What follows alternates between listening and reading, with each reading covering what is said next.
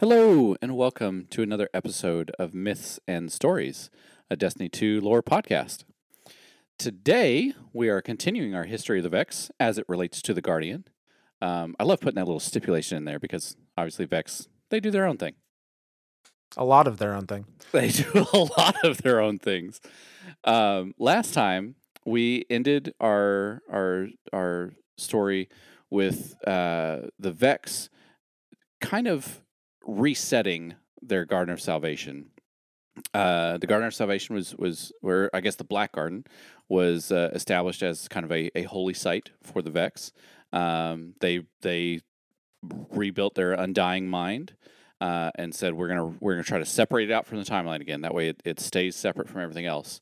And Ikora was like, "Cool, let's hijack that and just kill it as many times as we can, and let's put our entry point, our our invasion point right here in the heart of the city because that seems like a great idea. Uh, and so we do. Uh, luckily for us, uh, putting a Vex gate in the in the center of the tower didn't go badly. Um, as we'll see, eventually it does go badly. Uh, but yeah, we we we invaded. We killed as many undying minds as we could through as many different simulations and times as timelines as we as we could, and so now we have squarely put the uh, Black Garden back in our timeline. Uh, it's it's fully connected to us. So anything that happens, what what I what I'm assuming, and again, this is uh, with the Vex, you kind of have to assume a little bit um, for some Vex reason. Uh, the Vex, the the Garden of Salvation is now squarely in our timeline, so that way, it, so now it, it it has to follow paracausality and and and time and and or not sorry not paracausality it has to follow causality as it relates to our timeline um, but we're going to get away from that now uh, and we're going to return back to the vault of glass uh, because there's still a poor little guy stuck in there um, poor little Praedyth. Um, the vex used him to try to to to solve their own problems and be like, hey, we'll let your signal out just so we can invite some paracausality guys in here to stop this taking shit going on. But once they do that, we're shutting you back down. So he's had a taste of freedom, and it seems like uh, he's got more to do. Yeah.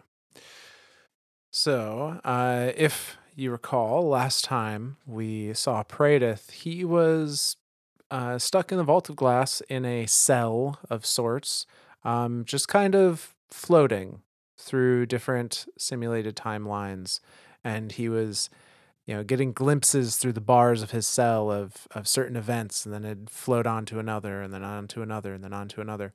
Um, and the Vex used his messages that he was trying to broadcast out as bait for our guardians to come and save them from the Taken, essentially, because the Taken, if allowed to run rampant, would have been the extinction for the Vex. Um, but after we've accomplished what they wanted us to for them, uh, they kind of closed up shop and kicked us out.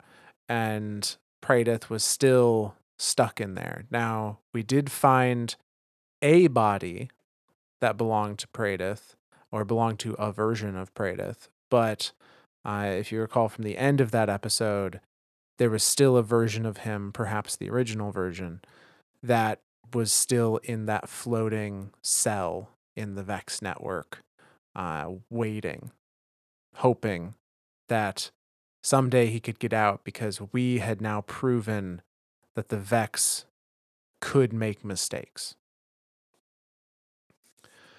And so that brings us to a lore book uh, that released with Shadowkeep um, that picks up right after the events of uh, Season of the Undying and the destruction of the Undying Mind. Um, and that lore book is titled Aspect. Uh, and in it, we are going to uh, see some uh, familiar faces from other parts of the series, uh, as well as Praedyth, and discover ultimately what has happened to him. So, we're going to start on chapter one of Aspect, uh, which is titled Realis. And it goes like this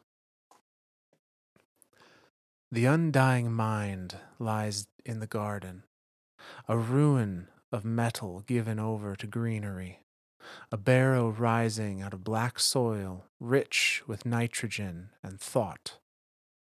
Everything in the garden becomes of the garden eventually. Shed leaves decompose and fertilize the soil. So do the bones and unspoken ideas of everyone who couldn't find the end of the maze. So do the wordless songs of the Vex gardeners. They walk between the leaves, encouraging growth, laying down their bronze pathways, the only straight line in all of the garden's tangles. The Vex weave themselves into the garden, and the garden returns the favor. Harpies patrol in the air as goblins do on the ground, their veins wafting in the still air on their endless, untiring rounds. The pathways lie dull against granite. No power runs through them, not since the heart stopped beating. But the Vex of the Sol Divisive have programmed themselves to worship the darkness. It has given them power before, and the Vex understand time. What has happened before is somewhere, still always happening. And what will happen is happening now. Soil that lies fallow for a season will recover and produce again. Power that wanes will wax again if the ground is ready for it. The harpies stop where they are, a shudder running through each of them, in order from one end of the garden to the other, a flicker, a wash of power coming from somewhere distant, a pulse. The power it carries lights the pathways, and the mind's eye blinks for a bare moment under its blanket of lichen. The power passes through the garden, overruns the Vex machinery within it, and floods the network beyond. A moment held, like the shore after the tide rushes out. Motes of something that isn't dust shake in the air, and the bronze pathways hum, a counterpoint to the goblin's song, and the garden's door vibrates with them. That's the end of chapter one. Well, that's creepy. so this could be a couple things. This could be so the undying mind is presumably dead. You know, the undying mind lies in the garden, a ruin of metal. Um, this could be indicative of our guardian. That this could be our guardian entering Garden of Salvation. If they're if they're trying to say the events of Garden of Salvation happen after the undying mind dies or, sure. or is dealt with. Um, you know, the the pulse being the two dark artifacts like connecting and communicating with each other perhaps right that's that's where the the pulse is is kind of like the main focus of of this one is like is, is this a pulse of dark? Is this a pulse of communication? Is this a pulse of light? Like what what is what is this power uh right. pulse happening through the garden? Alternatively this pulse could be after we've already raided the garden and uh, dealt with the the consecrated mind um, and sanctified mind. Uh, and this is now perhaps the witness, you know, who, oh, who is sure. entering uh, the you know the the dark ships have uh, started to enter the Sol system and like their energy is now being felt by the garden. Because when when when did we start getting word of the ships entering? Well, I guess I guess we didn't start getting word until Seraph, but that doesn't mean that the Vex wouldn't would right. The the Vex could very well have sensed it beforehand. Um, but yeah, season of the Seraph was where we first started to um see you know them mo- in encroaching in right. Uh, so it, it would have been a little ways off for us still. Um, but the Vex are all like they're they're not they're not um they're not beholden, not beholden, stuck. They're not stuck in the Sol system. Vex are everywhere. Like I, I, I think that's one thing that I don't, I don't know. We've ever really established that Vex are everywhere. Yes. They are throughout the entire universe, and since every Vex is is is quantumly linked with every other Vex, like as soon as one thing gets word or notion of it, every other Vex knows of it throughout all of space and time. Mm-hmm. So it could be reverberations there. Um, but regardless, things are stirring in the garden. Uh, and while that is happening, things are stirring in the Vex network, or a person is. Uh, and we see that in chapter two, which is titled Mirative. And it goes like this. He's had this hallucination before. It's not that good as hallucinations go. Praedyth's radio is talking to him, voices rising out of the static. He wishes it would at least use a familiar voice. Pahanin or Teiko or Kabir. He'd even take Mir at this point. He turns his head toward the radio. His cheek scrapes against the granite. It hurts, vaguely, the same way everything does, muffled by too much time and not enough light. You said that already, he tells the hallucination helpfully. It squawks.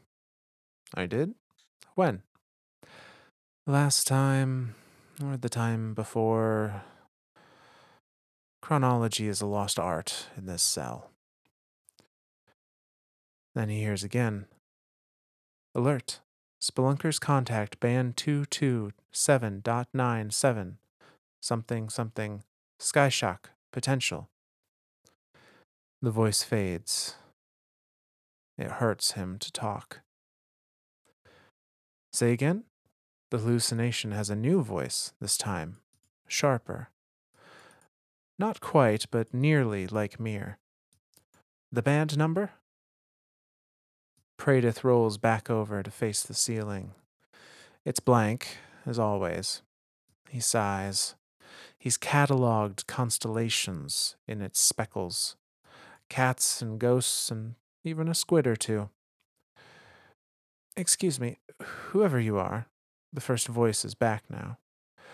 We're calling from band 227.17. If you were contacted by another 227 group, we really need to know. You said that last time, too. A third voice interrupts. Did the other group use this radio frequency? They did. Praedyth hasn't had the strength for fiddling with his radio lately. In new attempts to contact the world outside his cell, he hasn't had the strength for much but counting off meaningless intervals of time, waiting for the next window to chance a message out. We've tried this frequency at least a dozen times over the past month. It's never worked before. Then what's changed? he wondered to himself. And the question suddenly si- shakes him out of his stupor. Praedyth sits up, a wave of nausea fouling, and he repeats the question out loud. Maybe it's not a hallucination. Maybe he's finally breached the walls of the vault somehow. Maybe he has a chance.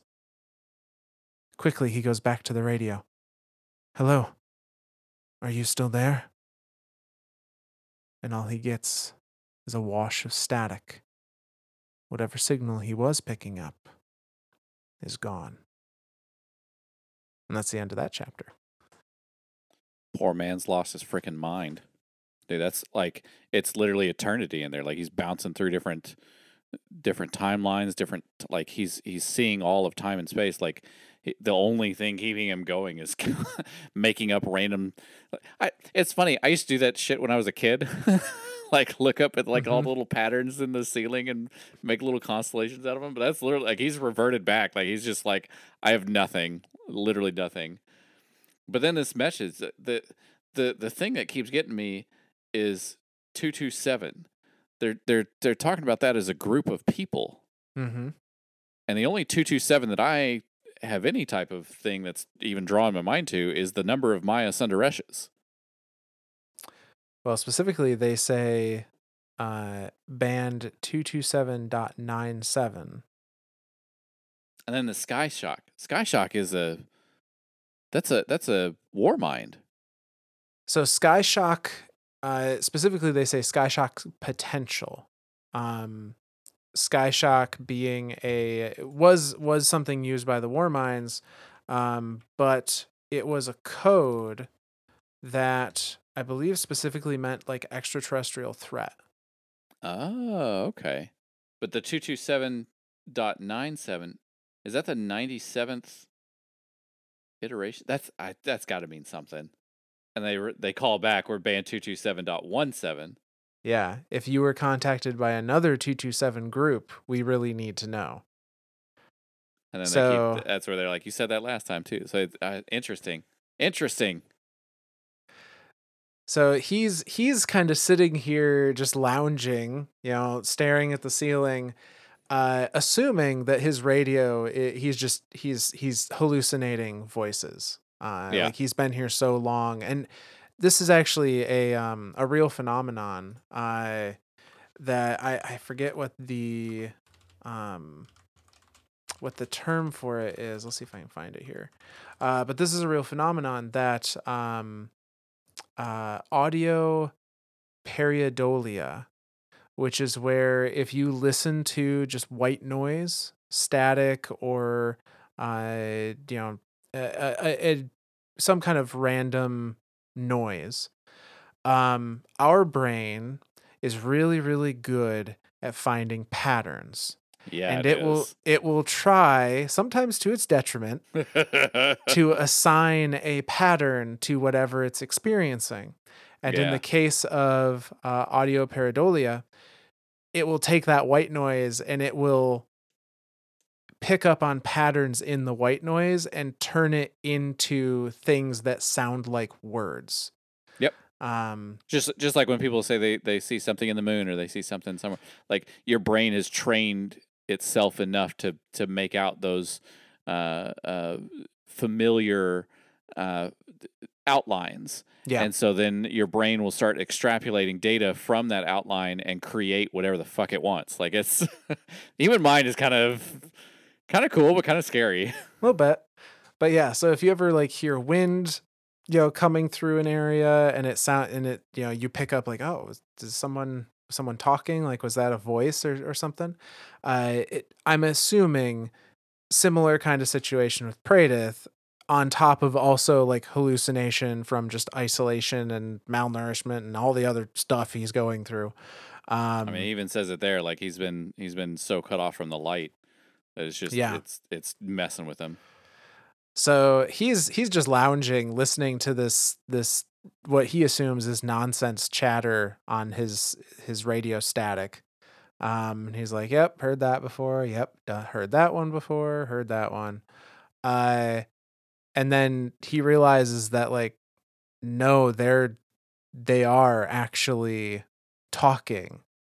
Uh, and that this group says, you know, we've tried this frequency at least a dozen times over the past month and it's never worked before.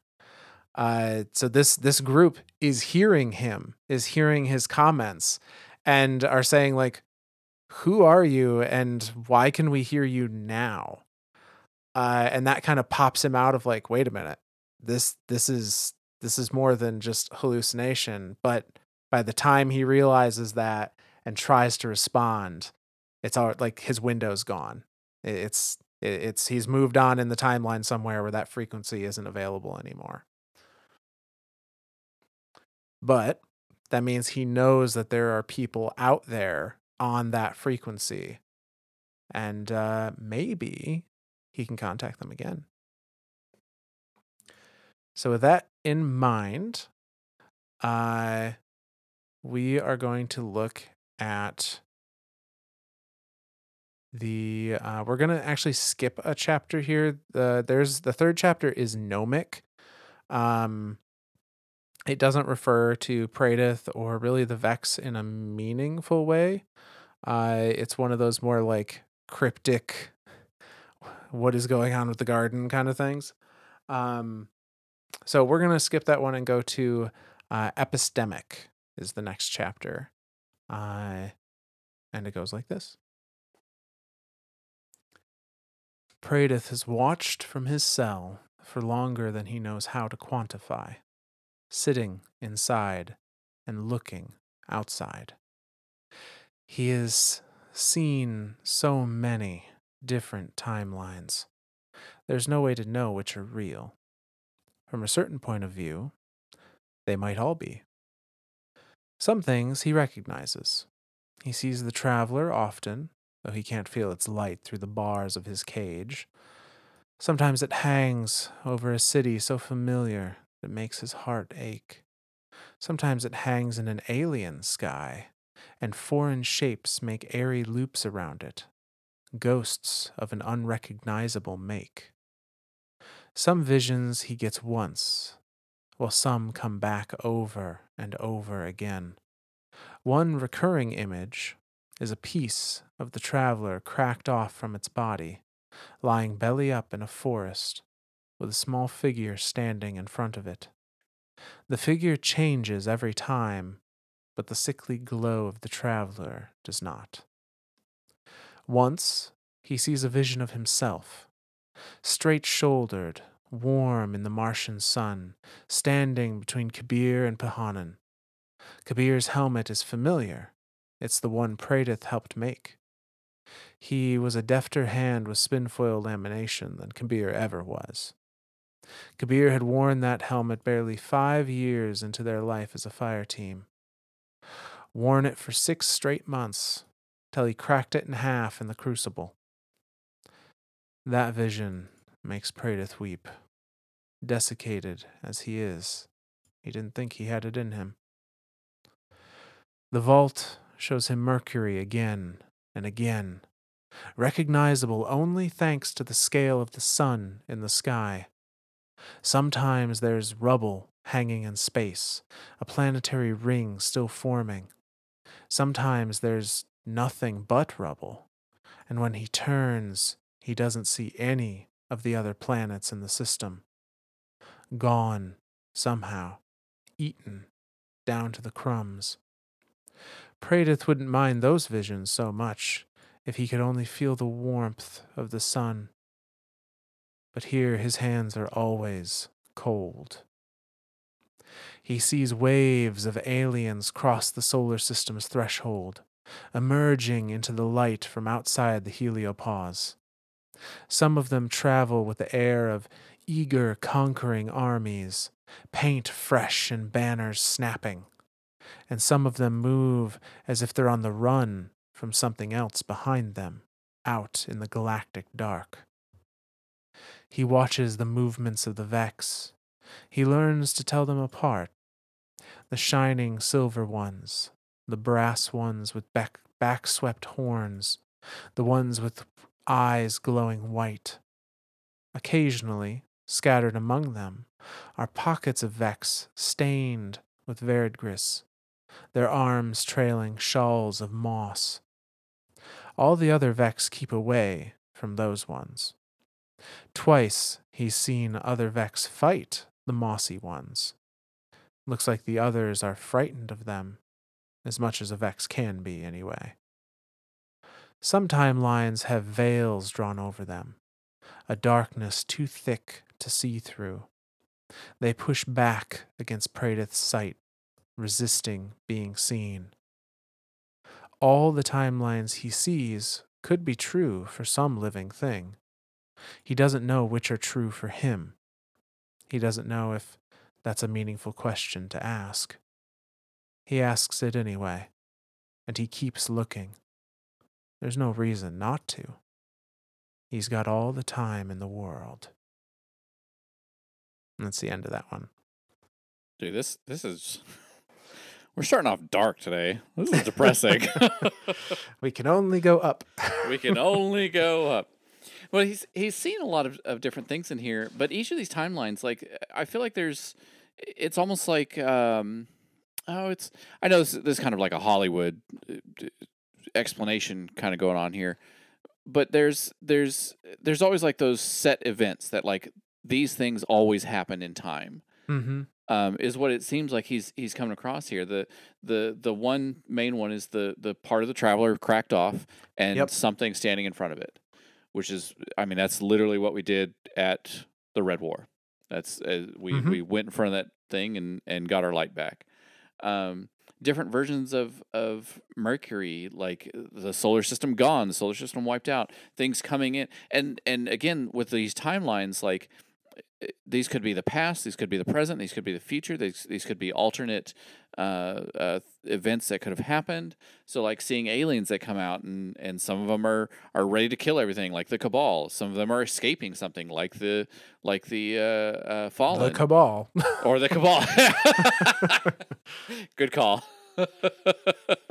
um, so yeah, it it it's it's it's all of time and space in here for him, and it's just eternity. Like this is this is what eternity looks like for him, and it's God, it's depressing.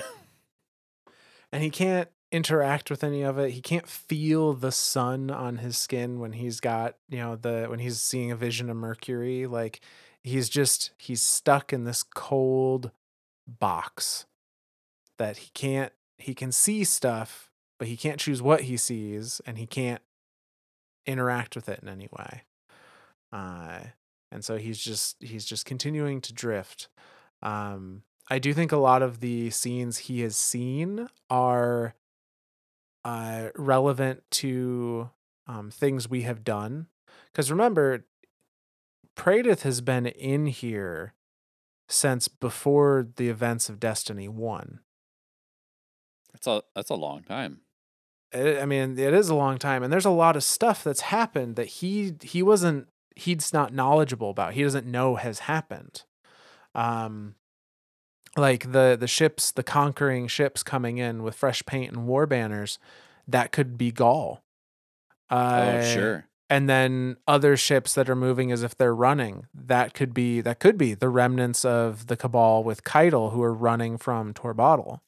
Um I say or the conquerors could have been the fallen coming in or I mean I guess you could apply the fallen were also running from something. So like he may be seeing pieces of events that we have lived through. Um at least for some of these. Uh, it's also worth pointing out that he's kind of figured out the some of the different types of Vex. He's like, okay, there's shiny silver ones, there's brass ones, there's ones with you know white eyes, uh, but the other the moss ones, the ones that are covered in moss, all the other Vex avoid them and in some cases fight them. So I'm I'm guessing the moss ones are the Sol Divisive, which we talked That's, about that's what I'm time. thinking too. That that is kind of cool to like just see two Vex just fighting. Like solve your own problems. Yeah, especially for the Vex, like that's pretty unheard of to Yeah. to have this, you know, collective um consciousness like turn on itself kind of. Yeah. yeah. So, uh so yeah, so he's he's seeing all these and he's just like, well, I got nothing else to do. Um all the while waiting waiting for that next chance to try and get a radio message uh, in or out. Uh, and so we continue on to the next chapter, which is Deon Deontic. Uh, and it goes like this. The pulses are stabilizing. The voices come often enough now that Praedyth has been introduced to their owners. Sundaresh, Essie, Shim, and Don McNaid. McNead? McNead. Uh, not infinite mirrored variations of them from different timelines, but simulations, all split off from the same base, way back in what must have been the Golden Age. Some have grown far different from their progenitors. Some have not. We have to base the modifications on the Ansible system, one Dwayne McNabb says. He's either from 22713 or 227204. The voices have been bickering in his ear for what feels like hours. The Ansible is a thought experiment. It was proved impossible, says another. Some people, Praedyth has heard, are their own worst enemy. In the case of Dawn McNabb, this might be right. An impossible machine could be the only solution to getting us out of an impossible prison. And so, how do you propose we build it? Finally, a decent question. Praedyth jumps in. What materials would you need, hypothetically? We're limited by what I've got with me. He's in contact with six groups of these people, all based in Vex network systems near Venus. They must be within ambit of the vault's entrance, whatever that means. There are more of them further out, both in the solar system and in the Vex information networks. Up to 221 more, apparently. There must be a way to contact them too, to use whatever let them connect with him and go even further, till they can figure out why now and what's happening. What are the Vex doing? And what do you have with you? That's Dr. Sundaresh. Brisk, the others listen when she speaks. He takes stock silently. He has three guns, two, dis- two disassembled down to their casings for parts, two boxes of physical ammo, and one of Omolon energy cells he's been using to power his radio. He stripped his armor down long ago, he made a comm unit from his helmet and pulled fine coils of wire from the conductive pads on his gauntlets and steel plating from his boots. In his pockets, he's got lint and the wrapper from a candy Pahanin had tossed at his head half an hour before they entered the vault. It's worn soft and folded into the shape of a crane. No ghost. Her loss is one thing he has never gotten used to after all this time in the vault. He still wakes up some days, expecting the small weight of her on his shoulder. Do you have anything to etch circuitry with? Uh, if you give me ten minutes. He's got a laser pointer and a focusing crystal out of his Omolon rifle. While he works, all of the Chiomas hold their own discussion. If Praedyth exists physically, even if the space he's in isn't strictly real, he has access we don't, and vice versa. Maybe together we can get something to work. Well, if you believe his story about the traveler, another one says. Chioma's more skeptical than the others. Oh, I've believed weirder, another one of them says cheerfully. She pauses and adds, Do you remember the first thing we saw the Vex do? Mm, you mean going for Maya's throat? No, not that. Jumping into that frame, clear through the air. Six Chiomas rattle their fingers against their radios in unintentional polyphony, thinking. Hmm. You think we're close enough to Vex at this point to use one of their tricks? 22718's Chioma turns wry. Eh, what's a little more tightrope walking between friends, eh? Praedyth lifts his head from his former laser pointer. And how much of a chance does this actually have of working? This was Shim, usually the quietest one. Oh, negligible, but it's better than chasing after tech disproved centuries ago. Praedyth doesn't have enough scavenged parts for both trials. It's one or the other a choice that they can't undo. They take a vote. Praedyth marks the tally with screws on two adjacent flagstones. 22718's Chioma gives the first gives the first yay. It's unanimous. They're taking the leap. And that's the end of that chapter. So this this just confirms everything. uh, first off, it, we and we talked about this.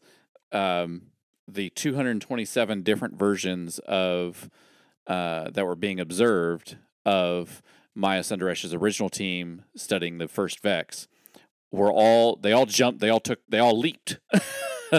Yep. Uh, into the Vex network and started searching and and reporting back essentially. And so now multiple versions of them have come across Praedyth. Yes. And for whatever reason, I I'm still not fully understanding the reasoning behind it, but uh, they are able to communicate and and talk with him and converse with him and uh, I, I'm assuming they're using some sort of Vex trickery, like masking their like that's that's the thing with with with Chioma's group, or I say Chioma's group. I keep saying Chioma's group. It's Maya's group, and Chiomi's there. but the big thing with Maya's group, since they do know so much about the Vex, they they know how to do things like that to to mask what they're doing um, underneath uh, Vex.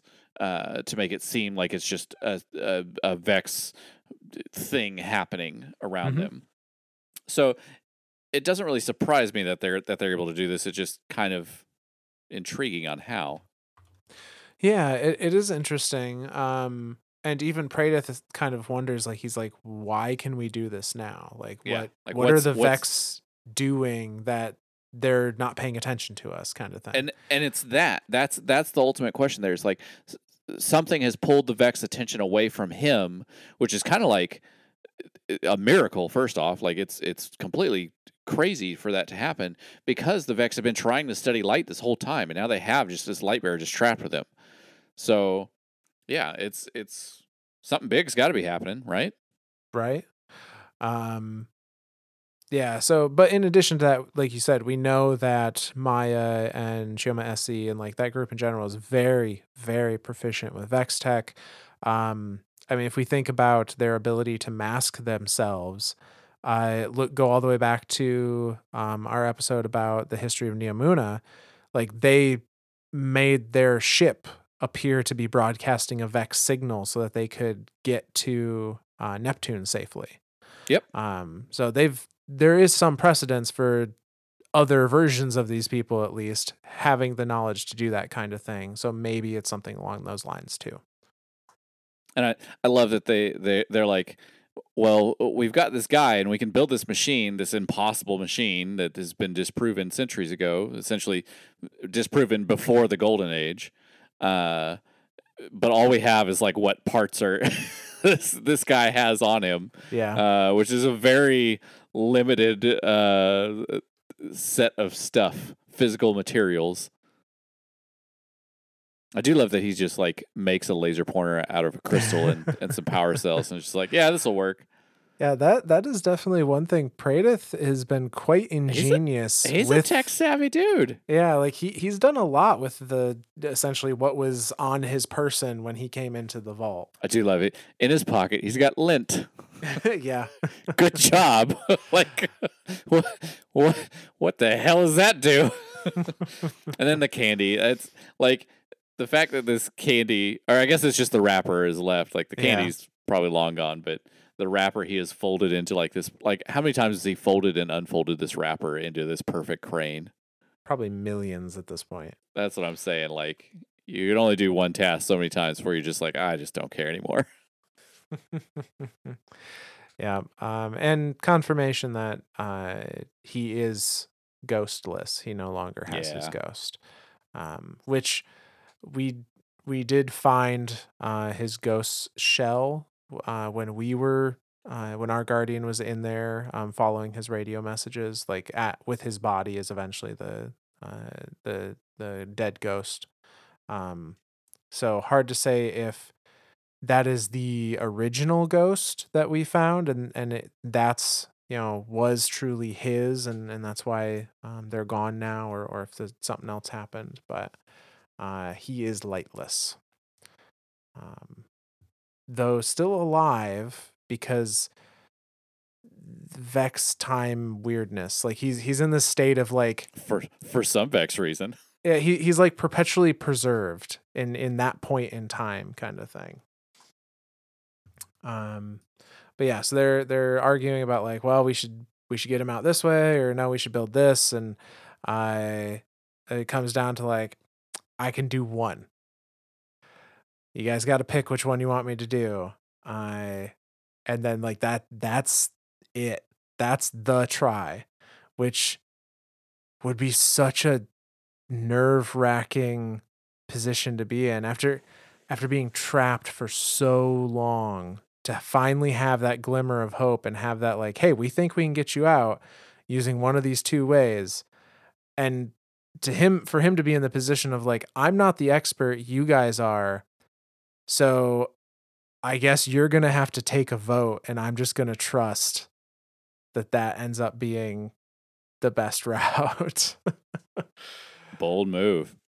yeah it's scary um because if if it doesn't work like he truly it, like there is no That's, hope that's it. There's that no point. hope. That's gone. Like, yeah. So uh, we continue with the aspect book uh, in the next chapter, which is titled Atelic. Uh, and this one goes like this Describe time. No, really. Give it a go. You're going to say something about a sequence of events, aren't you? Seconds sliced off a clock, marching one by one off into infinity. Go ahead, use your metaphors a line, a loop, a flat circle. Heard someone say time was like water once, at least that was novel. The Vex, they're the closest to understanding it. They've got distance from it. If time's a river, then we're fish and they're diving birds. What's wet mean what's wet meant mean to a fish? What does wet mean to a fish? What does it mean to an osprey who's never fooled by refraction on the water's surface? Hold on now. You're going to say, this is getting a bit abstract, even for the bodies, bodiless echo of a dead guy in the garden. Well, you want concrete truths, something simple, something digestible, a story to keep the dark out. You want time to be a staircase we keep climbing forever. But hey, even a guardian skips back a step or two now and then. Die with your ghost in range, and it'll just pop you back to before the bullet, give you the chance to make a fate you like better. Nothing's been simple on Earth since that big white cue ball rolled in from the next neighborhood over. And the stories, they don't work too well as a nightlight anymore. You're going to say, but the traveler is our friend. The traveler likes us. It gave us a golden age and garden worlds and guardians. You're going to say, you wouldn't be alive without it, Mr. Big Shot. Without it, I wouldn't be stuck in the Black Garden, making bets with myself on which goblin's going to be the next to slip on a soggy leaf and fall off a cliff either. You took my light already. You'd better take my advice. I know the void's still calling, but I've come untethered. I can't reach it anymore. So if I'm right that I can reach you, you keep your ears open. I don't care how much you hate hearing it. This is important. The Vex understand time in a way we never will. Doesn't matter how long I spend here watching them. Doesn't matter how many jury rigged portals guardians fling themselves through. We live in time, and they use it as a tool. Any moment that's ever happened, any moment that will ever happen, they can go to it, play it again and again until they get it right, simulate it. The light's a counter to that. They come back, a guardian comes back. They simulate an ending, a guardian tears through it, and we reach a stalemate. But the Vex in the garden, they bend the knee to the garden's heart. It gave them power till you got lucky. The Vex outside, they made a different calculation. They ran. But the Vex inside, they made the same deal you make every day of your unnatural life. And who's to say that deal won't start paying off for them again sometime soon? You can't understand the Vex, and you don't want to understand the heart. But is your ignorance any more forgivable when it's willful? Lots of questions, not a lot of answers. Better take care, or you'll drown in 'em. Surely as you'll drown in time, whether it's anything like a river or not. And that's the end of that chapter. Mm, Buh.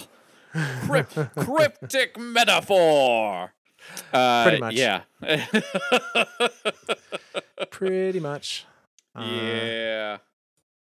I do. I do like like time. Time is probably the hardest thing to to truly understand. Of like, it- it- w- like we have our understanding of it because it we have defined it such in this reality.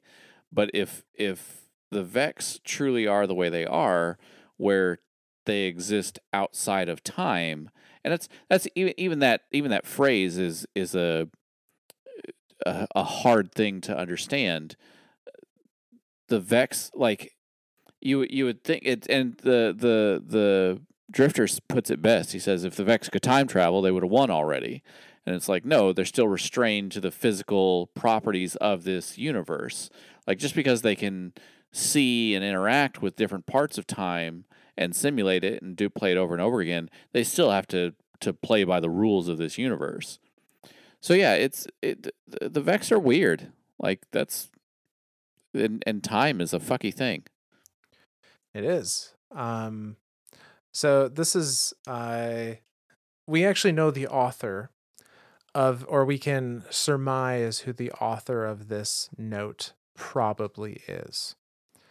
Um, and they're not someone that you've probably heard of before. So this uh, note is most likely authored by a hunter by the name of Tevis Larson. And Tevis shows up in exactly two other places.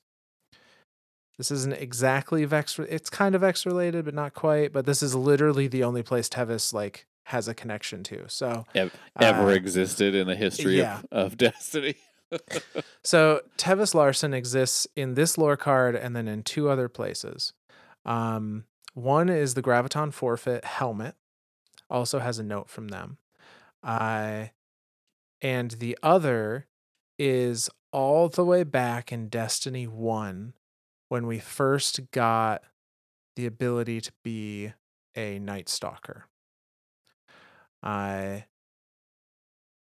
Cayde sends you out to go check on a hunter who is a scout that he hasn't seen and hasn't gotten communication from in a while, and he sends the guardian to go check on him.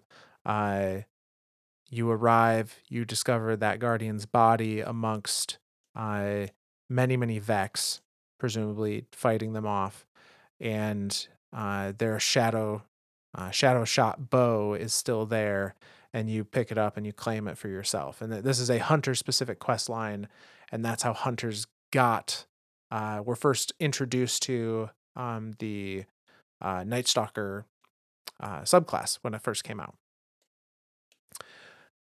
The hunter body was Tevis. Tevis was the one that we were sent to go find, and presumably died at the hands of the Vex. Uh, and grant, you know, we learned how to be a night stalker from what we found on them.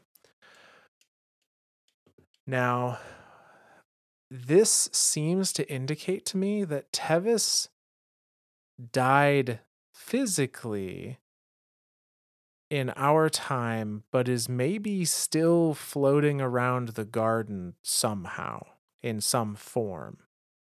Uh, For some Vex reason. for some vex reason. uh, but because he, you know, Tevis is saying like, you know, I, you know, you, the the the best, you, the least you can do for me is listen to me because you took my light. You, the player, took my light. You are using my shadow shot bow. I, now I feel bad. well, I mean, he was dead at the time. Oh, okay. It's fine. Um, but you know he he knows or or i'm assuming it's a he uh tevis knows that like we're using we learned shadow shot from his powers uh and, but still appears to have some kind of observation of the garden like can see what's happening or at least to, can see enough to try and extrapolate what's going on.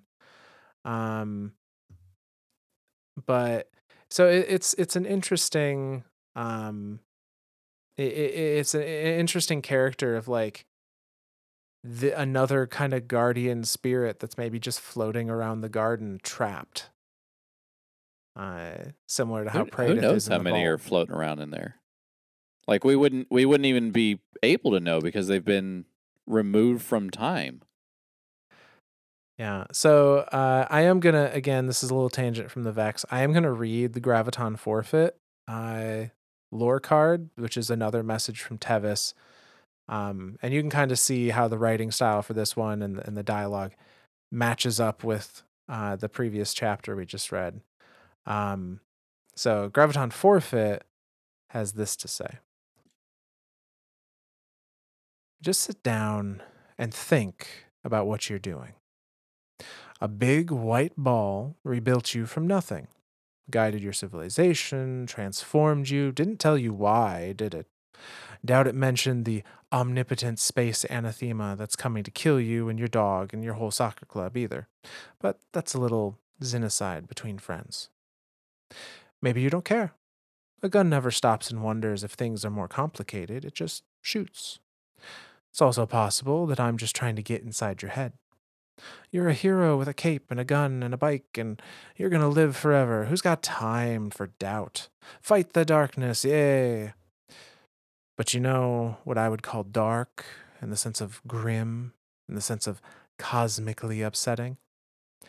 A universe full of weaponized puppets, enacting a genocidal war against the servants of a rival god. Is this making you uncomfortable? I'm sorry, I'll be more evil. Boo, grr. Look, it doesn't matter how good you are. You stay out too long, you're not coming back. Not the same way you left, anyway. Signed, Tevis. And that's the end of that one. Boo, grr, rar, I'm a bear. Yeah, yeah, I could definitely see the the similarities in in style there.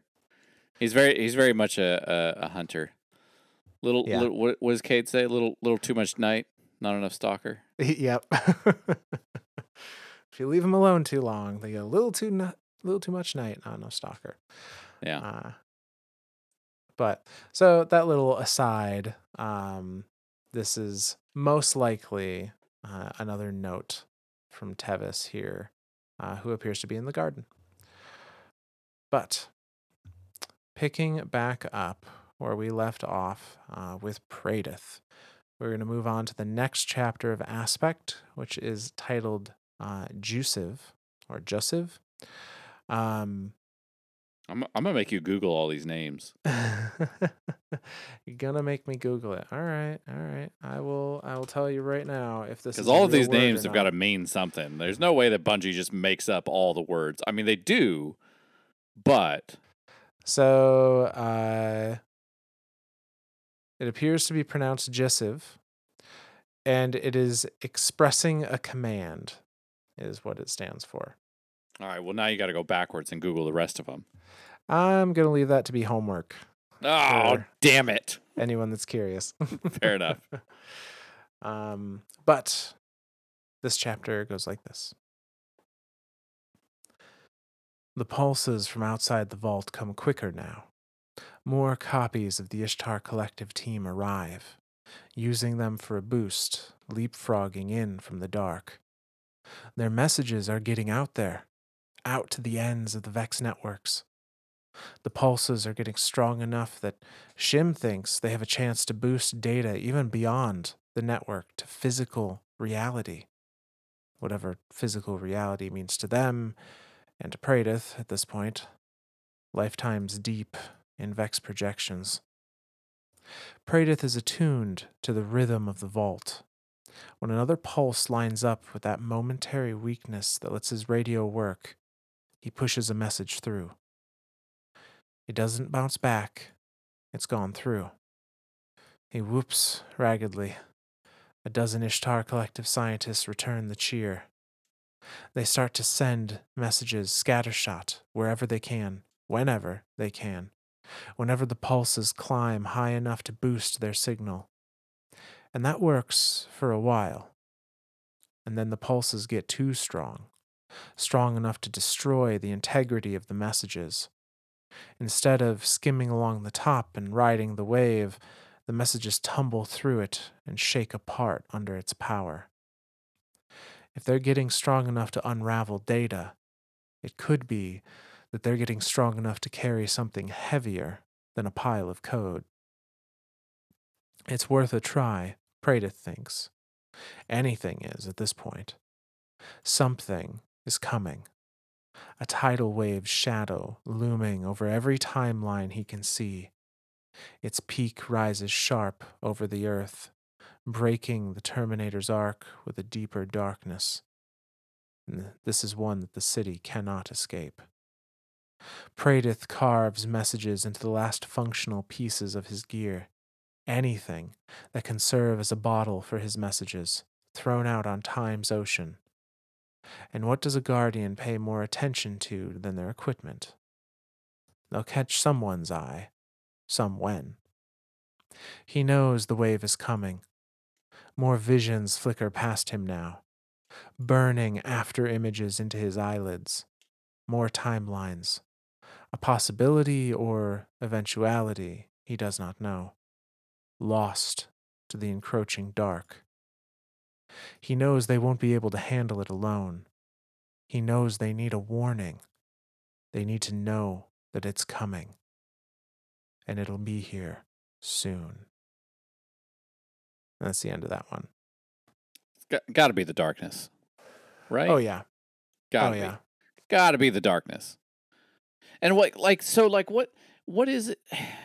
Do you think it's like the darkness, like, like what you're, like what you said earlier of the witness being in the garden and is like commanding Vex to do stuff for him, and that's like creating these darkness ripples throughout the garden, and so now he's able to like throw shit out into that to try to like make it hit a timeline and pray to God that somebody catches it at just the right time and looks at his gear and goes, "Oh, darkness coming, cool. What the fuck does that mean?" So I think, I, I, and I want to be specific here. Um, Praedyth isn't in the garden, so I don't know that what's happening Oh, in the right, garden right, has that's an right, effect right. on him. That's right. Um, He's in the vault. I keep he's in the forgetting that. He's in the Yeah. vault. He is out, and the vault itself, unless the door is open, is outside of time. Always, like it, Right. it is always disconnected from time. Right. Now, what I'm wondering is if the pulses he's getting are the guardians Like fire teams opening coming in, opening the door and assaulting the vault. making and, making making their own fate in there, right. And that's giving him enough leeway to to slip stuff through. push pushing time's conflux, Atheon through through and through and through its paces. Yeah. Dude, I don't see why not. That that I mean that would line up. I mean uh, it okay. All right, so let's keep on that theory then. If there was something in the garden or if, in the garden in the vault that would draw attention away from somebody, it would be paracausality. And if you have Mhm. a fire team of six paracausalities just jumping through the hoops, killing your oracles, kill bypassing your gorgons, like yeah, I, why why the hell wouldn't it be? yeah.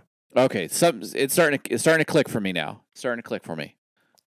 but he's he's been seeing you know amongst these uh in between these pulses of opportunity he's still seeing other timelines the, the same way he has been forever but now he's starting to see them all start to condense in this looming shadow over the solar system and it's not a shadow that appear it, it looks like it's one of those events that is always going to happen Yeah, uh, and so yeah, he starts they've got a name for that. he starts trying to carve messages into his armor and into the scraps of his armor and just fling it out into the timeline wherever he can in hopes that somebody will will find it at some point in time and it will be enough of a warning to get them to you know prepare in some way and uh, that that somebody is us. Say we're the one that get those um, little warning messages, and we we actually read some of them um, previously. I they were the the little messages from Praedyth uh, that we had talked about. Now, obviously, re- we received them, you know, much earlier than what this than what's probably happening in you know our timeline at this point. Uh, if Praedyth is starting to see the pyramids coming, um, but that's the fun thing about the Vex is, you know, they you you can toss something into their network and who knows where it'll pop up. Yeah. But so needless to say, he's seeing these things um as he is uh you know, as he's also trying to prepare to leave. And it, it does sound like they've been successful in bringing in more teams of the Sundaresh variants. Um, and the, those teams are all working together. And it seems like they're saying not only may they, not only might they be able to pull him out of his cell into the broader Vex network, they might be able to pull him and maybe themselves, though I don't know exactly what that would mean for them, into reality again. Bold move. Yeah. Uh, so we continue with the chapter titled Volative. Uh, and it goes like this 227.97. Here's how it goes. You and Maya and Shim and Duane take your first calculations. Slide take sliding steps out into the VEX interfa- information network. Get your footing. You've got to translate everything into metaphor to understand it here. And this is like tightrope walking on a greased line. You and Maya lean into each other. Shim slips, and you help him up. You explore. You go on. 227.3 Here's how it goes. You and Maya and Shim and Duane take your first cautious steps out into the Vex information network. You've got to translate everything into metaphor to understand it here, and this is like doing a Fourier transform on yourself down the blade of a sundial. You fumble a step, and Shim and Dwayne ho- hoist you back up between them. You come up with a pair of skinned knees, but it's fine. You explore you go on. 227.218. Here's how it goes. You all take your first confident steps out into the VEX information network. Maya says it feels like trying to get down a mountain on a surfboard.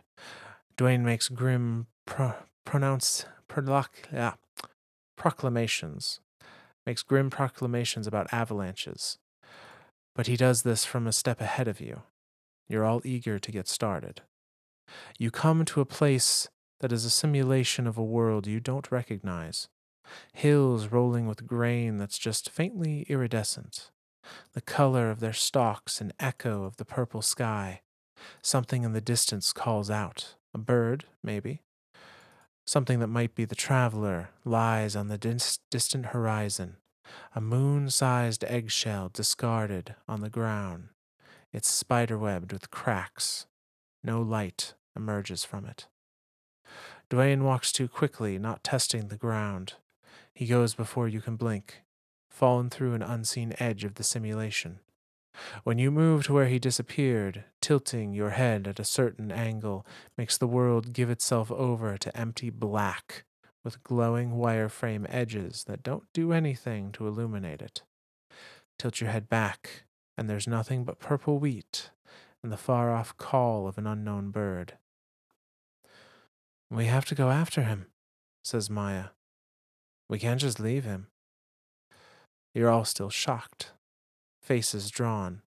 Shim bends for a rock, squints, and tosses the stone underhand at the edge of the simulation and it disappears before it can hit the peak of its arc. He shakes his head. You and Maya repeat the experiment, heads cocked like nervy sparrows. When your rocks hit void, they disintegrate first into wireframe and then into black nothingness. You retreat. You put up a marker at the rise of a hill for all the good it'll do. You mourn the loss, and you go on. 227.7 You lose Shim. 227.33 You lose Duane. 227.200 The four of you cobble a radio together to contact other teams. Every night when you stop to rest, you click through the channels hoping another team has had the same idea.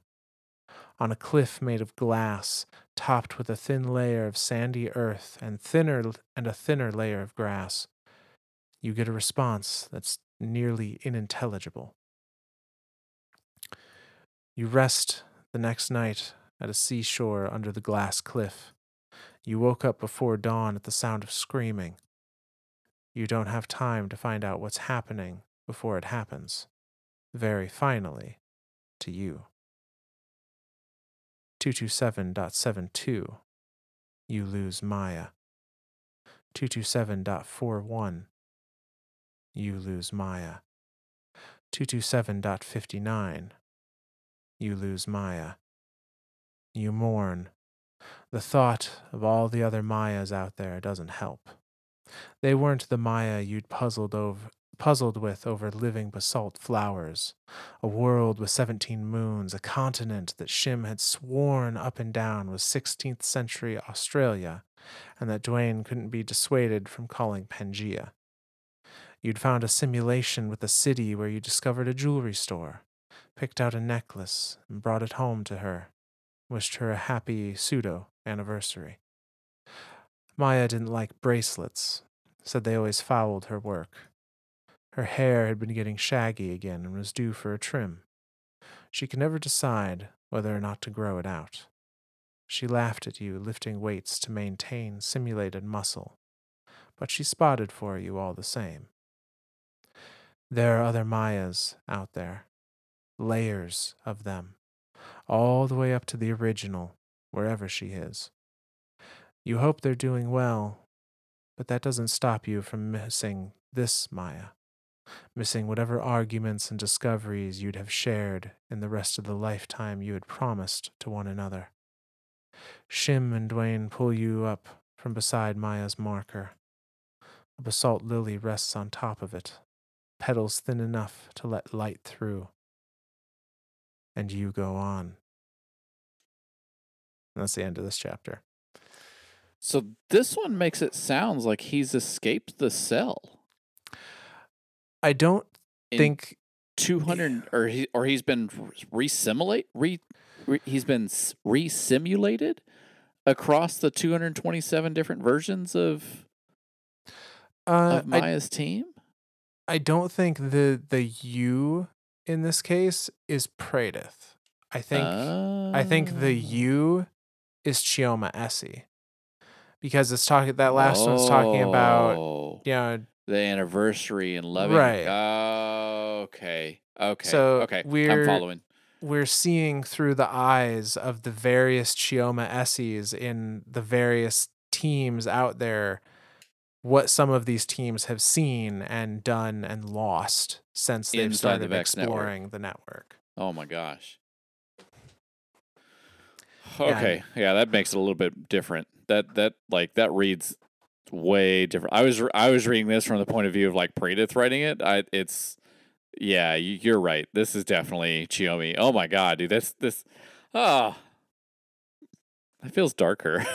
I don't I don't like it, man. What happened to there's only one way is up? I mean, you you don't have to go up immediately. Oh, that's right. This is an exponential climb. This is like a slow burn. Yeah. the slowest slowest burn ever. We're practically flatlined at this point. We're just walking straight. All right. Well, uh, so yeah, this this is to give a little window into like what these research teams have been experiencing, what these simulations of Maya Sundaresh and Chioma Esi uh, and Dr. Shim and Dr. Duane have like these are what some of them have been doing and seeing and experiencing while in the Vex network. Um, simulations of worlds, as we said before, the Vex are throughout the universe and they're seeing simulations of worlds that they have never even fathomed existed before. But the Vex have seen it, or the Yep. Vex have seen things that could lead to it being created and they've simulated it out as far as they can. Though it is interesting that there there is a limit. Like they they found in one Yeah. of these they found the edge of the simulation. And we're throwing rocks into the edge of it, and they were just vaporizing into nothingness. Yep. So for all their grand power, for the massive amount of processing the Vex can do, they do have a finite limit. Which, I mean, ma- makes sense because they're a causal entity. They can only ever produce, you know, as much as whatever whatever power they can generate with their radial area. And that may be billions upon billions upon billions of simulations, but eventually they have a limit. Yep. So, uh, that brings us now that we've seen kind of what it was like for Praedyth, and now we've seen what it was like for the research teams. Uh, we come to the last chapter in uh, the Aspect lore book, which is titled Irelis. And it goes like this The garden wakes. It rises from the barrow that's grown up around it, shedding vines and hanging moss like bed sheets. Circuits flood with power, pass the excess along to the next in line, flex massive limbs in boot sequences. Goblins write more circuits and weld them to the undying mind, building it up to take advantage of the power surge. Not an occasional pulse now, but a steady hum. Their faith is being rewarded. In the vault, 183 sets of simulated Golden Age scientists flex their own limbs, ready to make a break for it. Praedyth, kneeling at his radio, shakes out his hands. They're stiff. He's stiff. Queasy with exertion and worry and a stack of lifetimes in a cell, but ready. Oh, so ready. How big is a transi- transistor compared to a pin, do you think? He can't tell which one is speaking. There are 165 after all. Are you calling me an angel? This is Chioma now, amused. Praedyth knows which team it is now. 227.72's Chioma sounds hoarser than the others. He doesn't know why. A different Maya. Would you like to dance? Duane snorts in a hundred part harmony, and eighty shims grin and elbow him with the metaphorical ribs. It's a slim chance, but a chance is all they need. The garden's massive door hums, an echo of the song of the goblins sing as they tend the flowers. The first minotaur readies itself to step through, shield coming awake around it. Everything that has happened is, from a certain point of view, always happening. Everything that will happen is happening. If you know how to slice the ribbon of chrono- chronology thin enough, you can step through to the necessary moment. If you know how to tear it. A hundred and sixty Mayas reach for the Chiomas by their side. A hundred and fifty-eight Chiomas reach back. One Praedyth, waiting for the conductor's baton to drop. Uncountable Vex in the garden, waiting for the same event. A synchrony none of them notice. Somewhere, a veil is always lifting. Somewhere, Kabr is always dooming himself. Somewhere a door is always opening, and somewhere they are always stepping through. And that's the end of the chapter. I mean, sounds like he's getting out. It's it's left a, a bit ambiguous, but uh like yeah, this this was the moment. This was the like this is our chance for presumably all these copies and this one Praedyth. That's that's what's get blowing my mind too. Is like it seems like all of these because again that was something like when we talked about it before. The copies didn't like none of them knew they were copies. They're so perfect and and exact, and so then that like kind of begs the question of like what happens if they get out of the of Right. the simulation? Like, are they real? Like. Do they exist? Like, do they just fray away like this rock that was thrown at the edge of the simulation? But like, That's- is real. Right.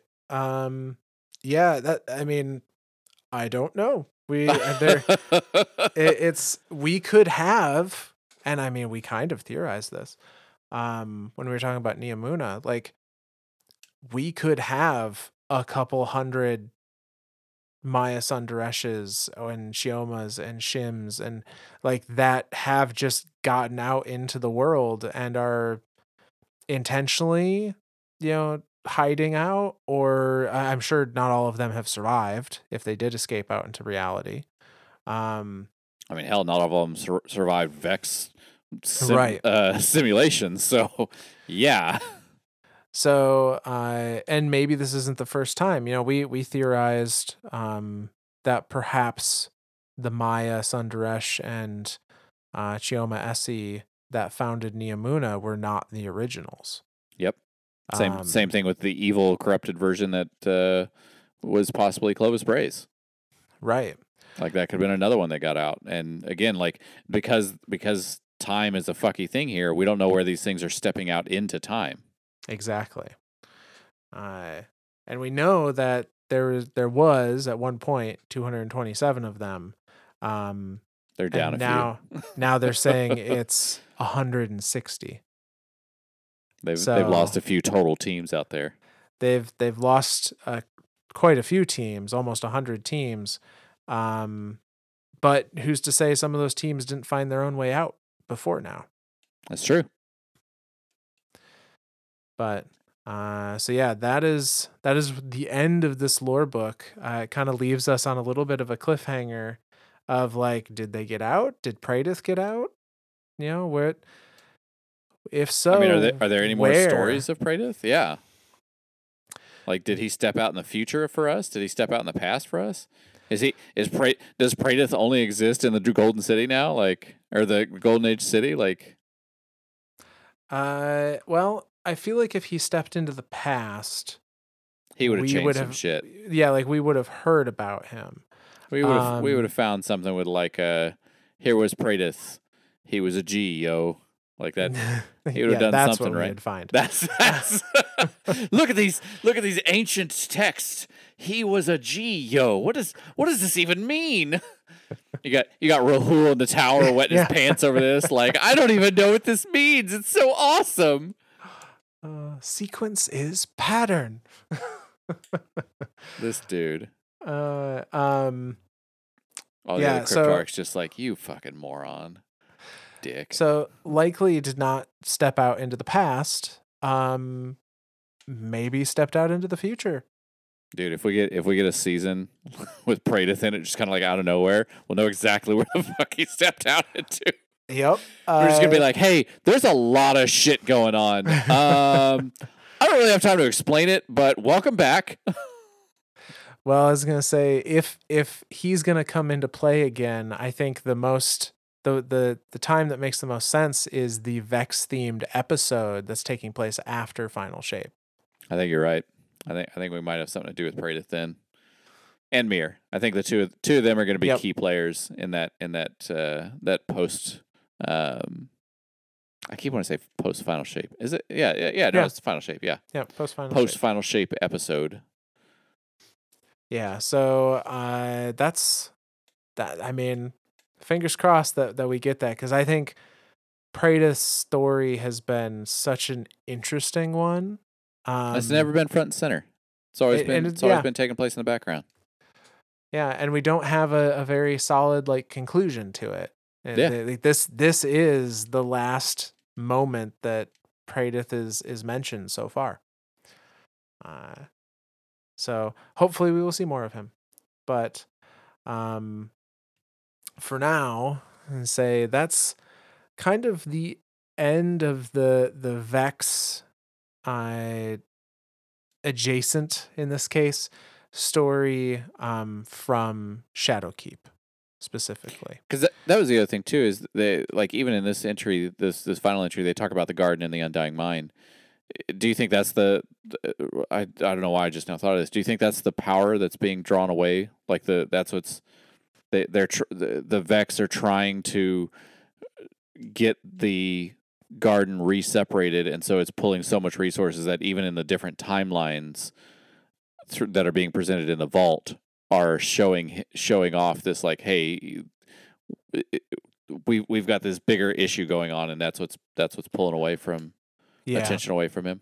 I, I do think that, that that's probably the case. Um, if the Vex are, trying to reawaken the Undying Mind and it that's presumably that's got to be a lot did. of processing power i mean the, the number of times we killed it like Right. billions upon billions of simulations of it were killed and and it, Yeah, it could it could be that um you know we originally attributed this to be happening after the the death of the undying mind this could be when the undying mind was first recreated oh and sure. so the because we didn't actually fight the undying mind until like the final week of the season right? Right. So those pulses could have been us guardians. It could have been us fighting the undying mind in the garden or simulations of it over and over. Sure. Um, and then like when we finally got the real one, uh, that was the moment that that that opened it up enough for them to try and escape. because we did other things in that activity too didn't we Uh, yeah, like to to get the undying mind to spawn. that was that was the that was the six man activity yep. God, I, I have really faint glimpses of it, of of memories of it, and and yeah, I remember there was a boss at the end that was like shielded. Yeah, and and you had to like you get had the thing, and you had to and- build confluxes, I think, yeah, as you were going. Yeah, That that had to have been all connected then, because that that book so. that book was coming out with Shadowkeep, or that that book was was um, we were collecting the pieces of it while we were playing that first season of of Yeah. Shadowkeep, right? Yeah, yeah. Yeah. So Okay. I I bet you that more is more the- more more pointing to the the Vex network being as a whole and not like yeah it's got its little parts like the gardens here the the um the the vault is there but it's still all one connected uh network yeah. Whether they want the Sol Divisive or not. right they're still that's and i think that's the thing too is like they're they are afraid the vex themselves are afraid of their own parts uh, right. that being the the Sol Divisive, but they are still part of it. Like the Sol Divisive, as much as we think of them as like broken off and and separatist, and now they now they've d- developed worship. Like it's it, it's they're still part of the Vex network. They're still quantumly entangled entangled with the rest of the Vex. So therefore, they are still Vex, and so it's it's yeah no it's that's uh yeah I th- I think he got out. I'm gonna say he got out. I think so too. I, I hope so. I hope we meet him later on because I think that would just be that. It's one of those little story threads that isn't as in the limelight, but I think it'd be really cool to see a, a conclusion to it. Um, and to give the guy a break, like Right. been stuck in there for what perceivably to him is millennia, yeah, but I mean, for us, it's only been like a couple hundred years, maybe. Right. But uh so if we're as we're leaving Shadowkeep, the next um time that the Vex show up kind of like again this is kind of Vex adjacent is um with the season of dawn and the infinite forest and the sundial.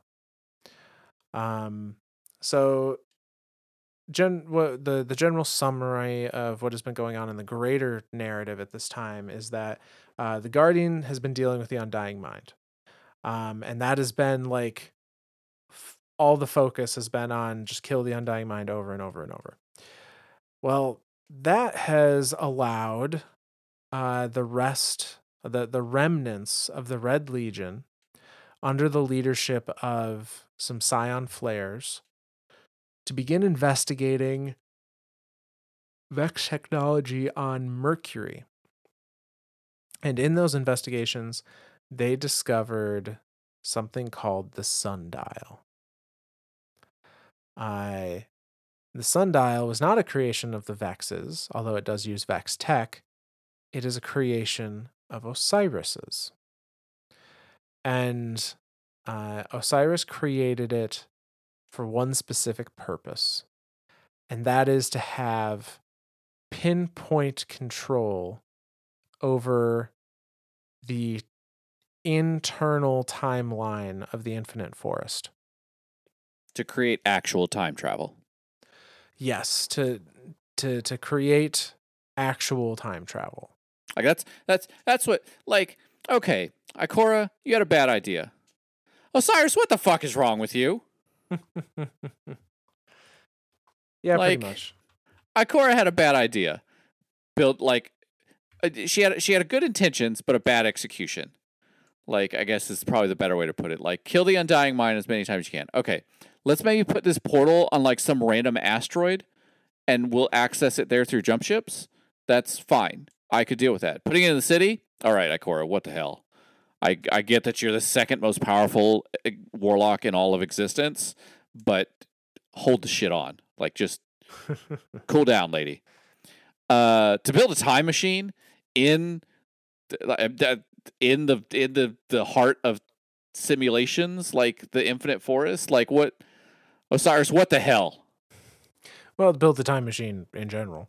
Yeah, Um, think o- okay. I guess that's probably the bigger threat. Like where it is probably doesn't matter. It's a time machine. It can do whatever the it can be and go Right. wherever the hell it wants.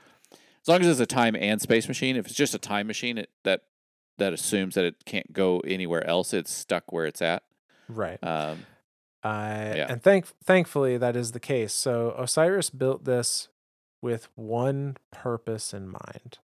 Uh, that purpose being to say go back in time to save Saint Fourteen.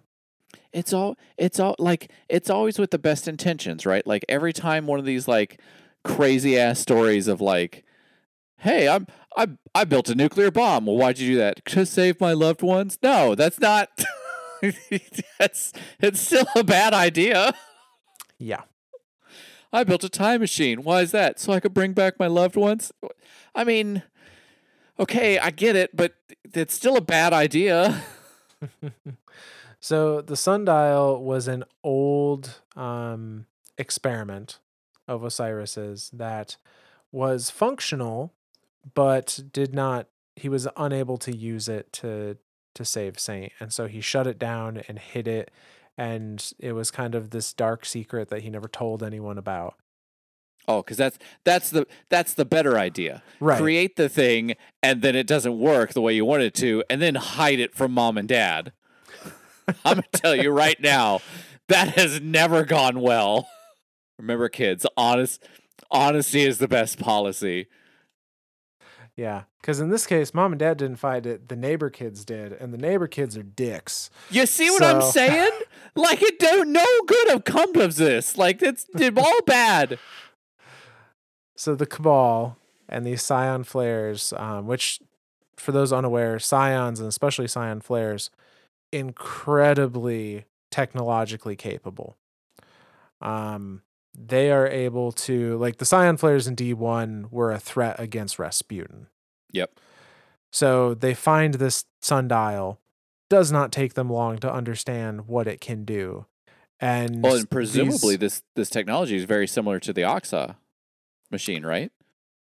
Uh yes and no. Um Osiris does mention that he had to take something to be the core of this machine. Uh he doesn't specifically say it's Oxa and Oxa as far as we know only showed visions of Gotcha. fut- of potential futures.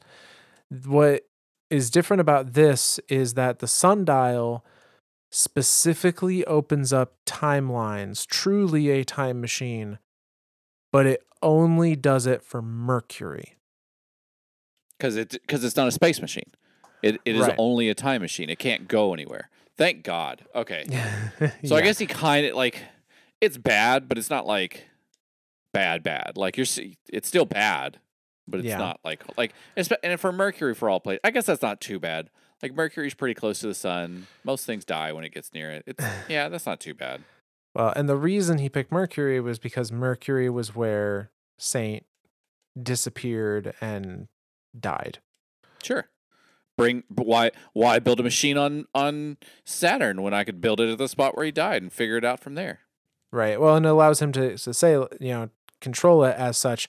You can only go backwards in time for the planet Mercury, and uh, you know, rather than like a, a broader spectrum. Yeah. Um. So the Cabal find this, and being the remnants of the Red Legion, they've got a bone to pick with the Guardians and how events of the Red War turned out for them. Uh, so their inclination is let's figure out how it works, let's turn it on, and let's go back in time and try and make us win the war instead. You see what I'm saying? No good can come of this. No good. No good. Um, and so Osiris reaches out to us requesting assistance.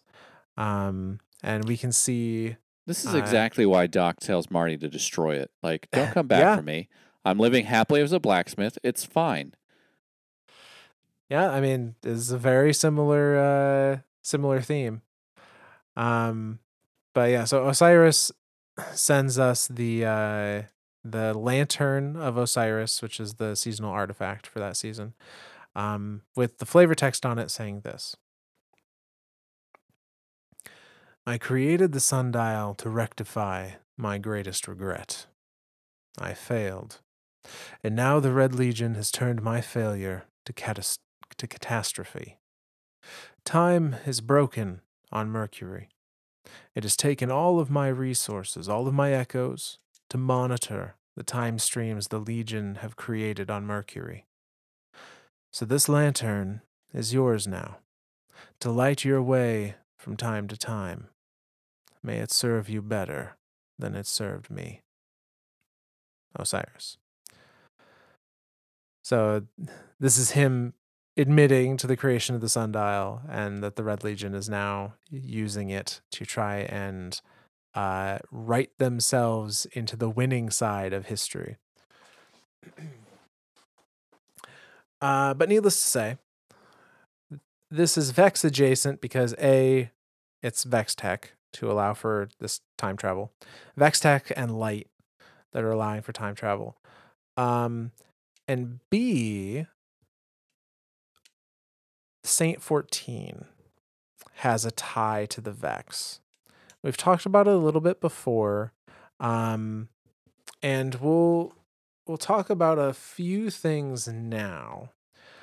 But I almost want I I, I want to save some of this um because I I really feel like we uh, should and probably will do a series specifically around Saint and Osiris, and a lot of that, a lot of this would be included in that series. Okay. Um, we don't have to go. We don't have to go deep in it. I guess. yeah. I guess the the big points of of of that season is there's a time machine. It's in the Infinite Forest. It exists. The Cabal want to use it to uh to be the victors. Which I mean, again, it, that comes back to the whole like this is a bad idea, Osiris. What the hell's wrong with you? Like Ikora did a bad thing and we slapped her on the wrist, and then you just you just admitted to doing it before her and being like, yeah, I did this even worse thing, and now it's gonna come back and bite us in the ass. Yeah. Uh, so as far as the Vex are concerned, the the big takeaways that are good to point out, um, the way the Vec, so uh, Saint Fourteen entered the Infinite Forest to try and find Osiris, but he had no way to track Osiris or designate where he showed up in the Infinite Forest. He, you know, was a Titan. He was just holding W and went See, forward and I'm figured out telling could fig- he would he would go from there. I might I I got something to say about that at the end of this episode. somebody called me out on it and I I don't know that I can deny it any longer. So uh, Saint is in the infinite, infinite forest now. The Vex are obviously aware that he's in in the infinite forest and that uh, they want to eliminate him so he doesn't muck up their reality simulation. Uh, and so I like I like to think of the Vex wording it just like that too. yes, exactly like Don't that. muck up our shit. uh, the Vex quite literally go to war with Saint. it's a one man army. It takes hundreds upon Millenniums. hundreds upon thousands of Vex just being thrown at Saint over the course of unknown time, definite like years, decades, maybe longer. I'm telling you, man, you give me Trinity Ghoul and a fist. I'll, Yep. I'll fight I'll fight them all, man. Uh, and Saint is eventually, after killing so many Vex, is eventually, uh, you know, meets his own demise at the hands of Agioktis, the Martyr Mind, uh, which was an Axis mind that was created with the sole purpose of blocking or draining Saint 14's light. That's that's the big thing with Vex is like they can't simulate the light, so they have no way to figure out how to kill him. And so the best they can do is like drain it from him or block it from getting to him. So yeah, the fact that they created an entire subroutine being that mind to do that, it's that's a pretty big deal for the Vex. Oh yeah.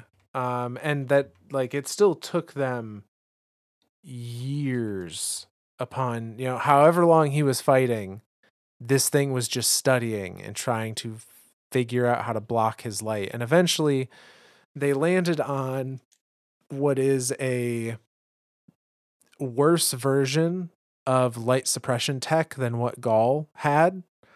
Uh because it was tuned in such a way that it only worked on Saint. Like the whereas Ghaul's was a little more all encompassing. That's that's what that's what blows my mind is the fact that like Ghaul and and the Cabal as a whole figured out a way to to block all light. And well, I guess I guess it's not that's not too stretchy, right? Like in in my mind it's like the Vex can't simulate it whatsoever. And the Vex are to me are like one of the most powerful things in the Destiny universe. Um and the fact that it took all of them that the millions of years and and tries to just get something that blocks a single guardian's light out um but then Ghaul is able to just like kick in the door and be like i'm gonna take all of the light but even then still couldn't do it like i mean we were done with him within like you know a few hours Yeah, and although it was suppressed, the traveler still eventually broke free of that Yeah. that confinement on its own. Yeah. Like so it wasn't it wasn't truly imprisoned in in any meaningful way by the end of things. Um but yeah, so uh the Vex had the ability to counter this one guardian um after who knows how long of study. Um and although he was killed, the Vex almost showed a form of respect to another you know warrior um in in such that they they enshrined him in a monument his his body uh within the infinite forest uh and i i wish you could still go there because it was such a was- cool thing to find it really was like it's like this door opens and that's all that's in it. it is just piles of vex and he is like literally laid to rest on top of it yep and then the shotgun is just sitting on his chest. Like it's it it was very very amazing. So, uh, obviously, Saint 14's in the game, so something happened to change that. outcome. Uh, and we'll talk about it in a Saint Osiris episode. Eventually. Yeah. Spoiler Um, alert. Hashtag VIP 2014. yeah, if if you're like, hmm, something dramatically changed in the narrative. I wonder why. The answer is us. Us. Where, where why? Full stop. there. Saint Osiris story told. yeah. Uh, but uh, but yeah. So that is where we're going to end our episode for uh, for tonight, and we will pick up again on the continuation of the Vex next time. Sweet. Still plenty of Vex to be to be talked about. There's there's a whole season of X. Yes. Several seasons of X coming. Alrighty. Well, uh, let's do let's do some shout outs. All right. So we've got two shout outs uh, this time around. Um, one of them is longer than the other. So I'm going to do the short one first. 'Kay. Uh, and then we can dig in because the, the longer one also has some um, theories and such. So Ooh, I love theories. uh, the first one comes to us from Tyler Daughtry on uh, Twitter, who says, uh, I just started listening in and I'm loving your guys' content. I've really wanted to get more into the lore recently and started with your series on The Crow. It just kept pulling me back for more. Now I can't wait to hear even more. So thank you. I, I, I love doing crow. Crows. Crows is like, I don't know. I feel like he's the perfect redemption story. Like, he's so broken, and then like once once he once you start like realizing like what happened to him after he got rezzed, I don't know. I just I just feel for him now. He's he's just he's and then all and then the shit with Amanda. Like, come on, just catch a freaking break, bro. Like, Yeah, Yeah. I uh I love Crow. I he's he's a really cool character and and I I'm interested to see where they go with his story. Um I also kind of like the darkness of Uldren Shaw, Sov, like the corruption, Yeah. like watching that corruption happen over time, and like always kind of living in his, in his sister's shadow, but like not. I don't ever feel like his story ever, I, or I, I don't ever feel like he himself ever really lived in the shadow of of Mara, but Mara was such a huge figure that he couldn't help but be eclipsed by her. yes. Like Yeah. it just it, it didn't matter how big of a player he was. It didn't matter how big of a of a character he was. He was never going to even come close to to being equals with Mara. So to see to see that brother sister relation just play all the way out to where it is now is like I said, Uld- Uldren's got one of the most interesting stories in all of Destiny. So yeah, I'm Oh, glad I'm really glad you started glad you started with that one because that's that's a that one's a fun that one was a fun one. Yeah. And if you haven't already, uh I would highly recommend going back to our Awoken series and learning about where Mara and Uldren, who became Crow, came from and like what their life has entailed because it's so much wild. so much stuff in that in that like i said it's it, it's god crow's good crow's good Yes. my wife still won't uh, forgive him but uh i'll forgive him It's okay. She's allowed to be wrong. yeah exactly that's what i tell her and then she laughs at me and calls me stupid and it's it's this whole game uh alrighty. So a little bit longer one now, our second shout out. Um, which I love both of the names they have chosen here. So um this is another one from Twitter. Their uh display name on Twitter is Iron Lord Buns, yeah which is just fun. let's Uh, go And their their handle, their at on Twitter is Oh Lord Daddy Mine. yeah let's go And I thought that was kind of clever. So that's pretty good Um, but they say, uh, I had to make a Twitter to reach out since I use Spotify and can't leave a text review. Um, I've been with you too since the Books of Sorrow series while I waited for Witch Queen to drop. I've always been super interested in the lore, but my squirrel brain has a hard time keeping track, I, keeping track of it all. i'm telling you this is why this is why i have myth uh, yeah, so it has a hard time keeping track of it all and putting some kind of order to it, uh, which Myth is brilliant at doing. Thank you. Uh, for us crayon eaters. Well, Told you so. Uh, at this point in time, I don't have a way to play the game, but keeping up with you guys keeps me filled in with all the lore uh, as the story progresses while I'm away, and I feel like I'm not missing anything important thanks to you two. See, that's that's what I love about Destiny as well. There's there's such a story there that you can still it, like have part of it even without access to the game. Yeah, like there's there's always the continuing narrative has never been better. It's amazing. Uh, Genuinely It's- amazing. Yeah, so and and being in a spot where you can't play, I know is is can always be kind of frustrating. So, uh, you know, if if we're able to uh, keep you with at least the the feeling of the the narrative thread, like that's that's cool. I'm I'm glad that that that helps. Um, but say Iron Lord continues. Uh, says I also have a few theories. I'd like to see what you think about. Uh, but I'll keep it at one for now. So their theory I was going to is say, well, I, you know me, I'll talk all night. their theory is uh, ghosts being made by the traveler, uh, parentheses creation, due to proximity of the v- to the veil or darkness, parentheses consciousness, uh, from the witness would would explain why ghosts were uh, a one time thing, and while these two force and uh, while these go, excuse me, which explains why ghosts were a one time thing only while these two forces were in close proximity. I can I can I can accept that. Yeah, I I think that makes a lot of sense. Um, Yeah, the the veil and the traveler's never been touched uh, since then. Like they've they've been separated since the beginning of time, and since the the veil was that close. I mean, darkness won. The collapse. The I, I think that's a big thing that that a lot of people don't realize. Darkness won in during the collapse. Like the only reason why they left is because they thought they won.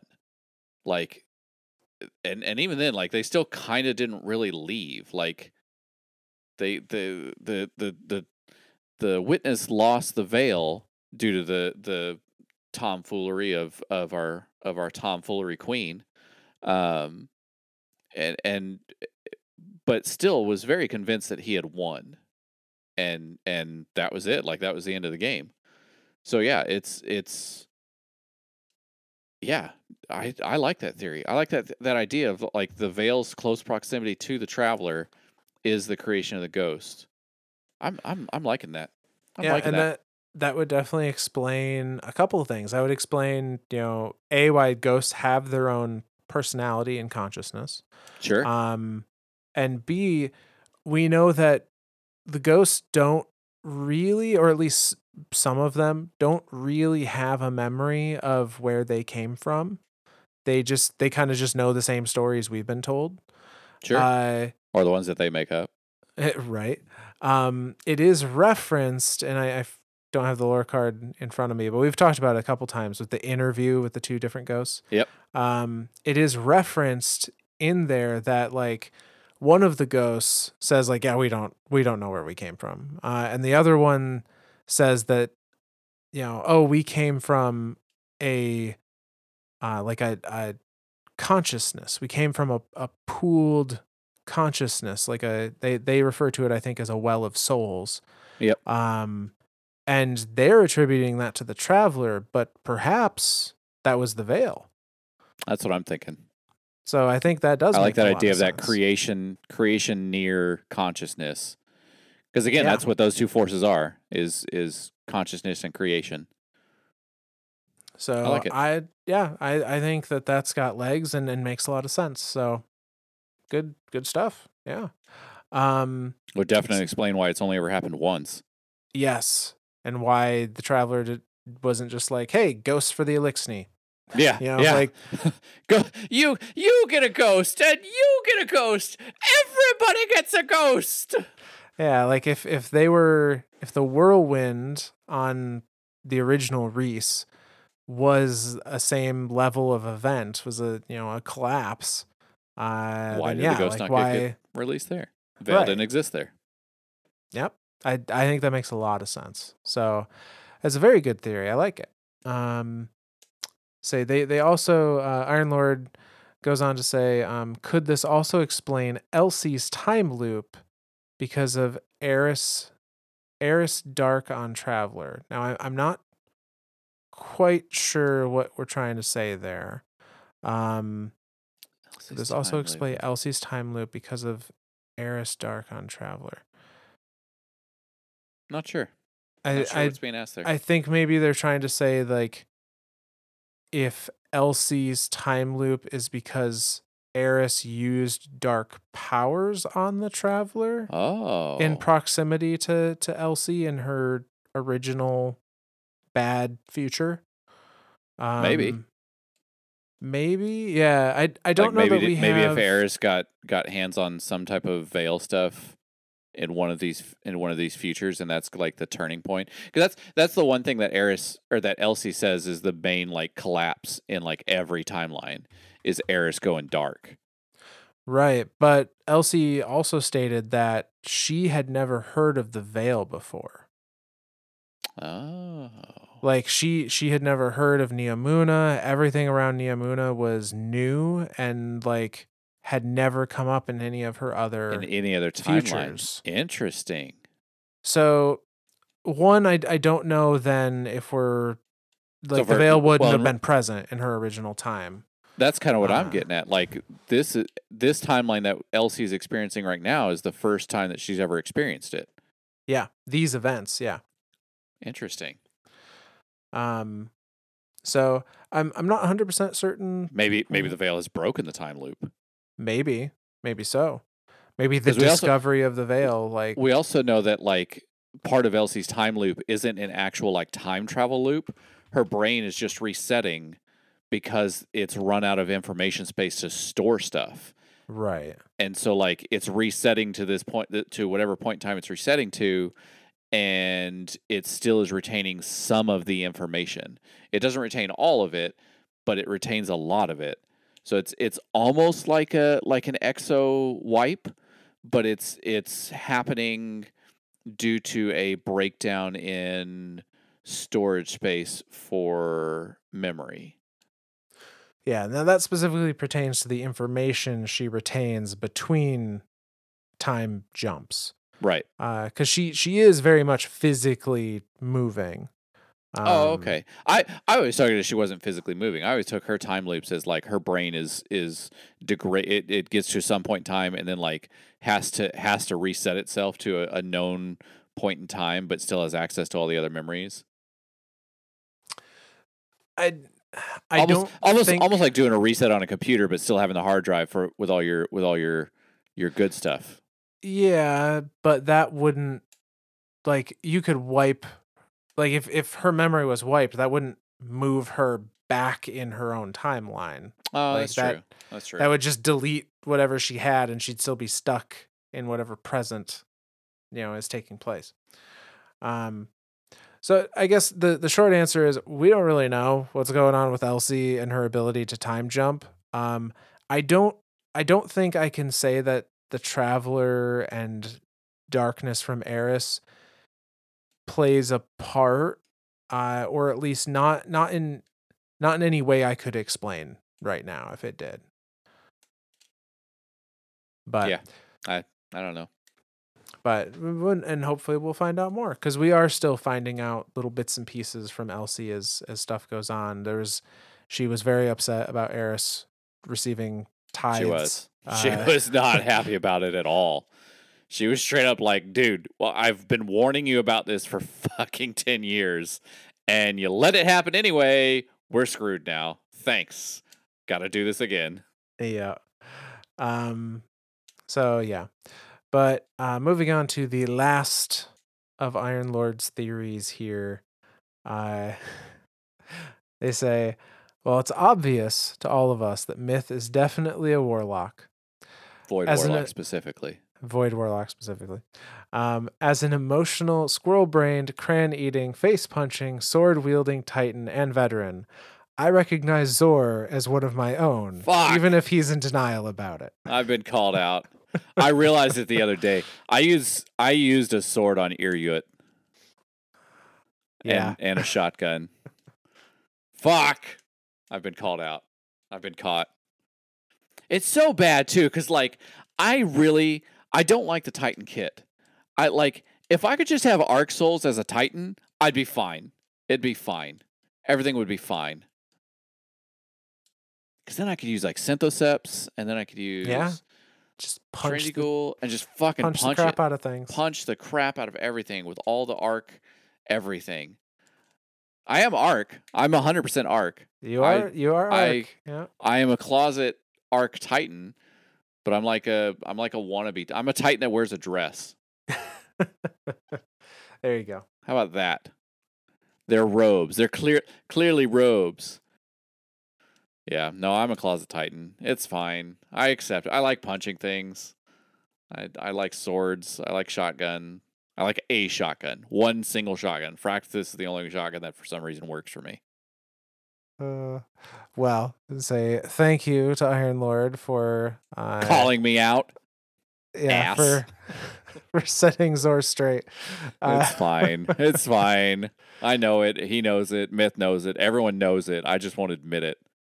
Yeah, and thank you for the the fun theory about ghosts. I think that's that makes a lot of sense. Um, so yeah, but uh, if you uh, are listening out there and you enjoyed what you heard, and you want to support us in some way, please leave a review on your platform of choice. Uh, if you feel strongly enough and it allows for it, leave a text review. We love to see those, uh, or you can reach out to us on Twitter at Myths and Stories Z instead of an S. Uh, and we look at those, and you may hear yourself as a future shout out. Well, I, I have to specifically thank Iron Lord Buns now because I've been called out and I will continue to use my source. I even made the other day, we were doing something. I don't even remember what it was, but I was like, I need my Temptations hook. And everyone was like, what the fuck even is that? And I'm like, oh my God, I hate all of you. there was one point in time where I just, all I had was swords in my inventory. They were like, you need Gjallarhorn. And I was like, is that a sword? And they're like, no, you dumb fucking Titan. And I'm just like, shut up. Can I punch it? Damn it, I'm a Titan. I do love strand punch. Like grapple punch just feels so satisfying. Especially like when you get it and, and then you got the unraveling rounds and then you're just like, yeah, kya, kya. I get three punches with that. Mm-hmm. It's the only class with three punches. That's the only reason why I like it more than any other thing, because I get three punches. God damn it. I'm a Titan. I gotta go make a Titan now, don't I? All right. Well, now that I've been called out. Myth, you void warlock, you. Take that. uh, I'm proud to be a void warlock. I I'm don't still. care if it's meta. Why is why is Nezarec's freaking staff not a void staff? that is one of the great mysteries of the universe. Missed opportunity. It's whatever. It is. All right. Well, um, on that note, anything else, Myth? That's it. All righty. Well, then, from all of us Lord Daddies to all of you Guardians out there, whether you be crayon eating Titans or not, we'll see you next time.